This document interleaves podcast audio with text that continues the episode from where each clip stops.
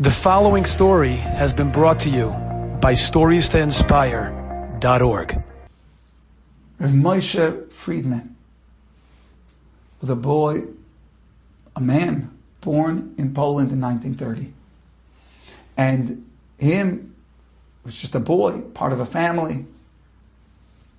And their whole family survived the war. There were a tremendous series of miracles that basically had them sent to Siberia, where they were living in Siberia during the course of the war, so they managed to survive the Nazi brutality and murder. After the war, his father heard that the Nazis had turned Jews, used the Jewish bodies to create soap that was being sold in Poland. And his father took his son, Moshe, and they traveled back to Poland to attempt to buy and purchase as much of this soap as they could, which was really Jewish remains, and give it a proper burial the way Jewish remains deserve to be buried. Unbelievable. Unbelievable. That they spent a couple weeks there purchasing the soap, burying it, and eventually they went back to Siberia. This was the story the family knew. When this Rav Moshe Friedman was an older man, he went to travel to Eretz Yisrael. And among the Gedolim that he went to go visit, one of them was Rebbe Ovadia Yosef. And he walked into the room, this was Moshe Friedman. And Rabbi Ovadia looked up and said, Why do I smell the scent of Gan Eden, of paradise, on you? He said, What have you done that makes me smell Gan Eden when you walk in the room? So this Moshe Friedman said, well, I have children who are unlearning and I support them. I give them a lot of money. But Ovadia said, no. A lot of people do that. No. Something else, something unique, tell me.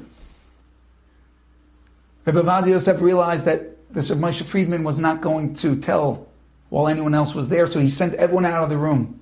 The only person who remained in the room was a young man named David, who was the translator between them. And this Moshe Friedman told him, Well, when me and my father went back to Poland to get the soap, I was 15 at the time. And we bought up all the soap we could find. And we decided it was time to go rejoin the family back in Siberia. And on the day that we're getting ready to leave, I'm standing there on the street alone. My father wasn't with me. And a man comes over and he says, Are you the people buying the Jewish soap? I said, Yes. He said, Well, I have a box of it that I want to sell you. He said, I, I was 15. I didn't have money on me. My father wasn't with me. I said, Well, can I have the box? And I'll go get the money. I'll bury it. I'll get the money from my father. I'll give you. The guy said, No, no, no, I'm not trusting that. Now or never are you buying the soap? Chance to give these Jews. That last honor of being buried right, but I didn't have money. He said, but I had on a pair of very warm pants. He said the fellow talking to me was wearing extremely thin pants and in the frigid winter, both in Poland and definitely in Siberia. The value of a pair of warm pants was indescribable. And I said to the fellow, please, I want that box of soap. I will trade you pants. Take these pants. If I could have the box of soap. And the guy said, absolutely, for those pants. They traded pants right there. He said, I bought those pants, that, that, that box of soap with the pants I was wearing. And I buried that final box of soap, went back to Siberia and suffered through a freezing winter with the thin cotton pants I got from that fellow. but I buried that last box of soap. And Rabbi Vadia Yosef said to him, that is the smell I'm smelling because all the neshamas of the people you helped, they all died as kedoshim, as holy martyrs. And every one of them is in Gan Eden, is in paradise now. And their souls have been accompanying you throughout your life since that day. And when you walked in here, I smell the paradise emanating from those souls that are with you because of what you did. Unbelievable. Listen to that. Years go by. And Moshe Friedman dies. David the, the interpreter who was in that room, the only person in that room, besides Rabbi Vad Yosef, comes to comfort the mourners, to be Menachem Avel, and he comes and he says to the family, Wow, your father, that story with the pants was really so incredible. And the family turns to him and says, What story with the pants? He said, The story that your father said to Rabbi Vad Yosef where he smelled paradise on him. They said, We never heard that story. When he came back, we asked him how his visit was with Rabbi Vad Yosef. All he said was it was a very inspiring trip.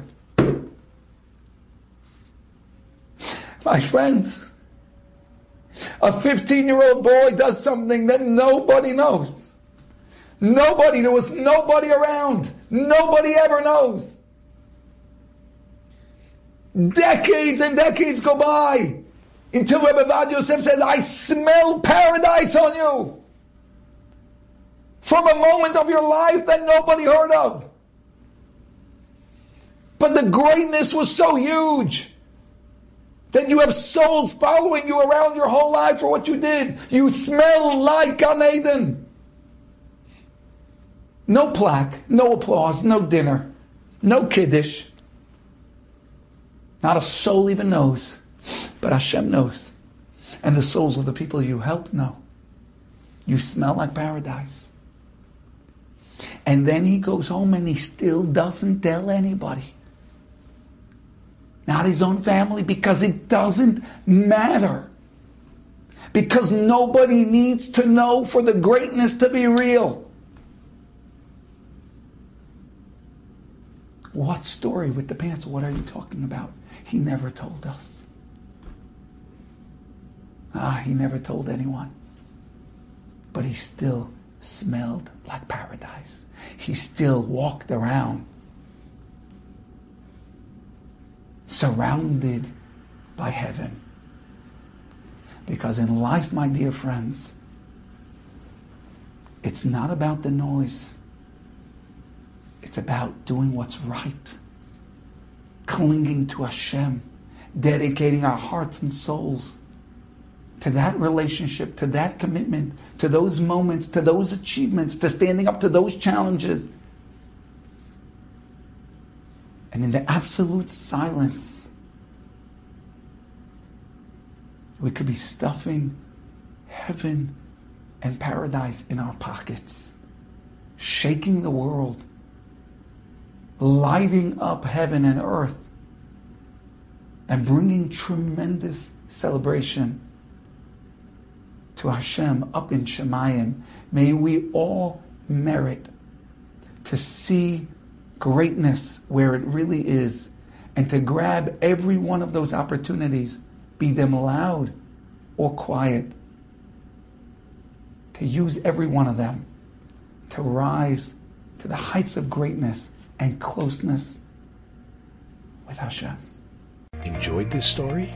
Come again. Bring a friend. Stories to inspire.org.